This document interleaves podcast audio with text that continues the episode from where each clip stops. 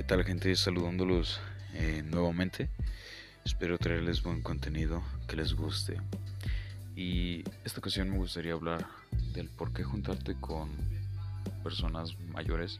¿Por qué juntarte o hablarles a personas mayores y a personas menores? Así comenzamos este intento de podcast.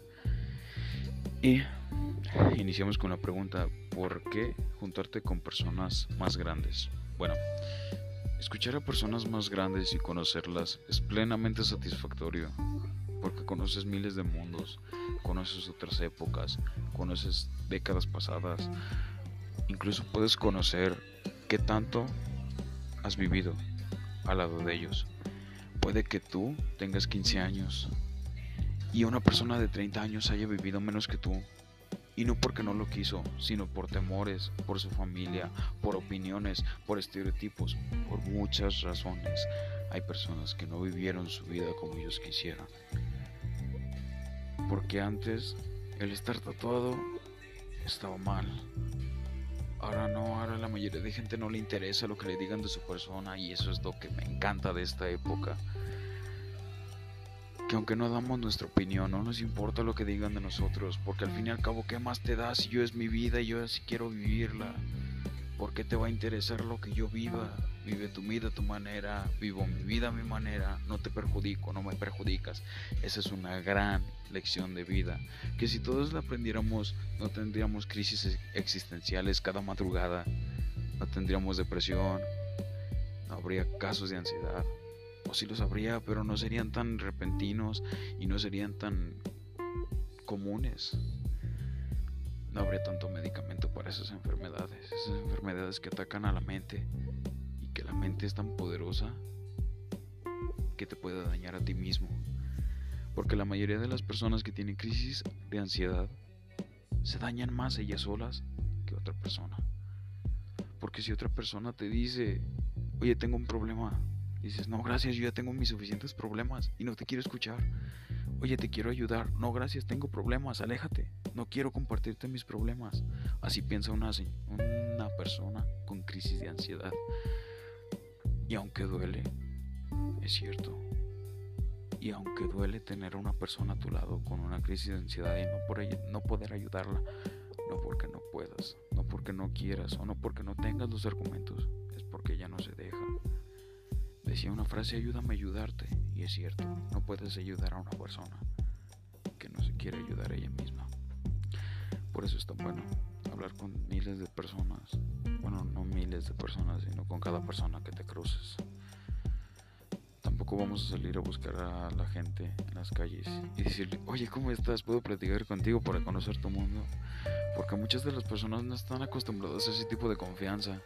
Porque muchas personas si llegas así les vas a dar miedo, te van a rechazar, incluso le van a hablar a la policía porque van a pensar que los vas a robar, van a pensar que los vas a querer secuestrar, por querer conocer un poco de su mundo, por quererlos ayudar o por quererte ayudar a ti mismo con unas simples preguntas. Comúnmente yo lo que hago al subirme a los taxis es sacar plática. Porque comúnmente los taxistas son personas de alta edad, ya sean señores de 40 años, de 50 años. He visto choferes hasta de 60, 70 años y son los mejores para escuchar. Porque hace 60, 70 años lo que ahora vemos comúnmente era un tabú, era algo que se guardaba y que si no se guardaba te golpeaban, porque antes todo se arreglaba a golpes, porque ahora todos tenemos voz y voto y aunque nos callen queremos darlo antes, si tú eras un niño, te decían, cállate, tú no sabes, y te tenías que callar. Antes, si tú eras mujer, te decían, tú vas a la cocina y de la cocina no sales. Las mujeres eran tan sumisas que lo hacían por no hacer enojar al marido, o por no hacer, por atenderlo, o porque tu padre desde chica te dijo, tú vas a estar en la cocina mientras tu marido trabaja. Así era antes, y ahora no. Ahora vemos en puestos de trabajo mujeres y hombres.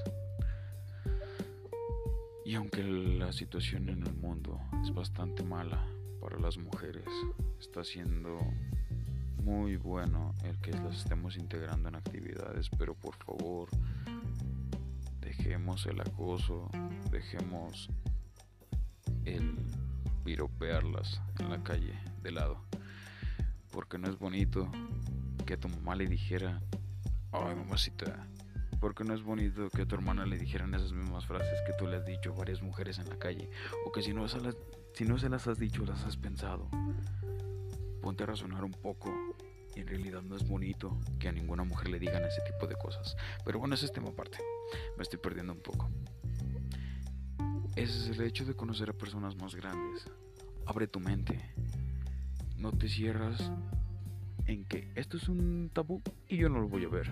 No, hay personas más grandes que incluso con personas más chicas han abierto su mente porque saben que ya no se tienen que estancar en lo que estaban, porque ya no tienen que ser achapados a la antigua, como vulgarmente se dice. Tienen que irse adaptando, porque al fin y al cabo eso lo hacemos toda la vida, toda la vida nos tenemos que adaptar. ¿Por qué juntarte con personas más chicas? ¿Por qué personas más chicas que han vivido más que tú? Incluso si tú tienes 20 años, va a haber una persona, sea hombre o mujer, sin distinción de géneros, razas, sexualidad y todas esas preferencias que ahorita nos cierran, sin importar todo eso, vivió más que tú. Te puedo decir el tema de drogas, te puedo decir el tema de problemas, el tema de crisis, el tema de económico. Hay muchos temas en los que pudo haber vivido más o menos que tú. Así tengas 20, 30, 40, 50, 60, 70 años. ¿Por qué? Porque exactamente las épocas son diferentes. En cada generación han sido diferentes. De un año a otro ha cambiado mucho las situaciones. Y es cosa que aún no entendemos. Es cosa que aún no nos entra en la cabeza. Que pensamos que todo sigue siendo igual a cuando nosotros nacimos, a cuando nosotros teníamos 10 años, 12 años, 15 años. Y ahora que ya tenemos 18, 20 años, 25, 30, no lo entendemos, no sabemos cómo conocer a una persona más chica. Porque todavía decimos, tú eres niño, tú cállate, pero hay niños que te podrían callar la boca con solo contarte su historia. Dicen que los niños nacen con un chip. No, no nacen con un chip. Nacieron en esta época, en esta época de tecnologías, en esta época donde los tabús de antes desaparecieron, donde las mentes son más liberales, o por lo menos más abiertas.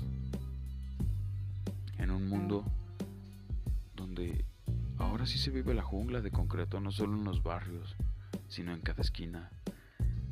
Porque ya no importa si eres rico o si eres pobre quieren. Y no te quieren de buena manera. Te quieren desaparecer. Y no digo solo el malo, entre comillas, sino también el gobierno. Porque si tú empiezas a pensar, te pones a reflexionar y te pones a ver el pasado, a las personas que han pensado, que han razonado, que no han seguido a las masas, los han asesinado. Tenemos el caso de los 43 de Ayotzinapa, eran 43 estudiantes que querían algo bueno para la comunidad educativa, no solo de su estado, no solo de su comunidad, sino de todo el país. ¿Qué pasó? Desaparecieron. Tenemos la matanza de Tlatelolco, igual estudiantes que querían un avance en la comunidad educativa, en la comunidad académica. ¿Qué pasó? Los mataron, ya conocemos las historias. A lo largo de la vida ha habido mucho, mucho caso igual, en el que si empiezas a pensar, si empiezas a razonar, sin siquiera luchar, sin siquiera ponerte en contra, te asesinaban. Y no solo el gobierno, las religiones también. Por eso ahora hay tanto ateo, entre comillas, porque no conocemos un ateísmo, no conocemos un catolicismo, no conocemos un cristianismo, porque antes se decía que los cristianos no podían decir groserías, sin embargo, hoy en día ves a cristianos que te dicen, ah, chingas a tu madre. Te quedas de, eh, what the fuck. Tú no puedes decir groserías, tú eres cristiano. Hay católicos que te hablan mal de la iglesia. Te dices, eres católico, no deberías de hablar mal de la iglesia. Hay ateos que te dicen, yo creo en una fuerza más grande que nosotros. Sin embargo, no es Dios. O sea, es una deidad, pero no sé quién sea ah, caray, pues no eres ateo, carnal. O sea, crees en algo, pero no es la ciencia, tampoco es en el catolicismo. O sea, crees en una deidad al fin y al cabo.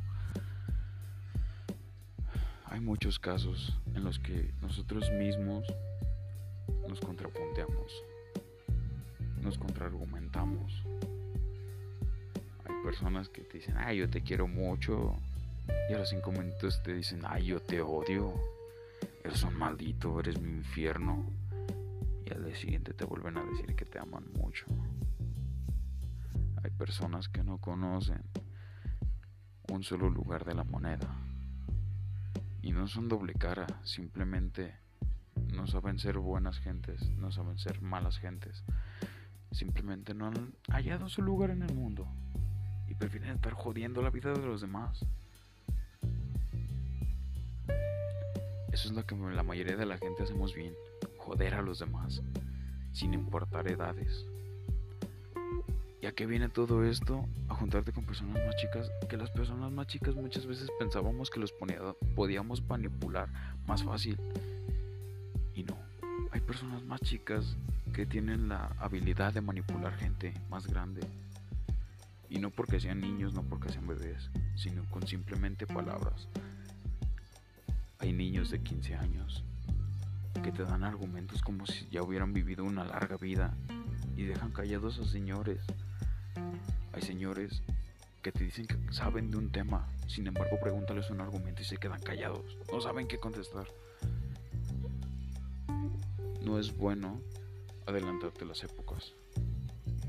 Tampoco es bueno atrasarte en las épocas. Solamente vive la vida a tu manera. Y quien te diga que estás mal, no le creas. El que está mal es él. Porque se quiere meter en tu vida. Porque tu vida la vas a vivir tú como tú quieras. No como él te diga. No como tus padres digan. No como tu hermano diga. Porque a pesar de que te digan, yo quiero lo mejor para ti, no es cierto. Tú quieres que no cometa los errores que tú cometiste. Como padre, como hijo, como hermano o como persona. Solamente tú sabes qué es lo que estás haciendo bien y qué es lo que estás haciendo mal. Y qué es lo que puedes hacer para remediarlo. Y a todas esas personas que piensan que les está yendo mal en la vida, pónganse a pensar. Están escuchando esto, tienen internet, tienen casa, tienen comida personas allá afuera que no tienen nada de lo que tú tienes. Y sin embargo tú dices que te la estás pasando mal, que tienes una mala vida. Pongámonos a pensar un poco y empecemos a valorar más lo que tenemos y dejar de envidiar lo que no tenemos. Dejemos de pensar en lo que queremos y empezamos a valorar más lo que nos rodea. Llámese personas, llámese carros, llámese casas, llámese material, cualquier cosa, incluso espiritualmente. Si no te sientes cómodo contigo mismo, qué bueno, porque hay personas a un lado de ti que no se sienten bien con su cuerpo, que no se sienten bien con su mente, que en este momento están agotados. Y no por las fechas, sino por lo que han vivido, por lo que les han dicho, o por cualquier cosa. Con esto me despido, esperando que tengan un buen día que han tenido un buen contenido en este intento de podcast. Y les agradezco que me estén escuchando, ya sean muchos o pocos. Les agradezco que me estén escuchando. Y dejarles en claro que no hago esto por quererme hacer influencer, por llamar la atención o por otras cosas. Simplemente lo hago por hobby porque sé que hay personas que les gusta escuchar esto. Sé que hay personas que, que les gusta la manera en que pienso, la manera en que hablo. Y sé que hay personas a las que nada más no les entro en la cabeza y créanme que no me importa.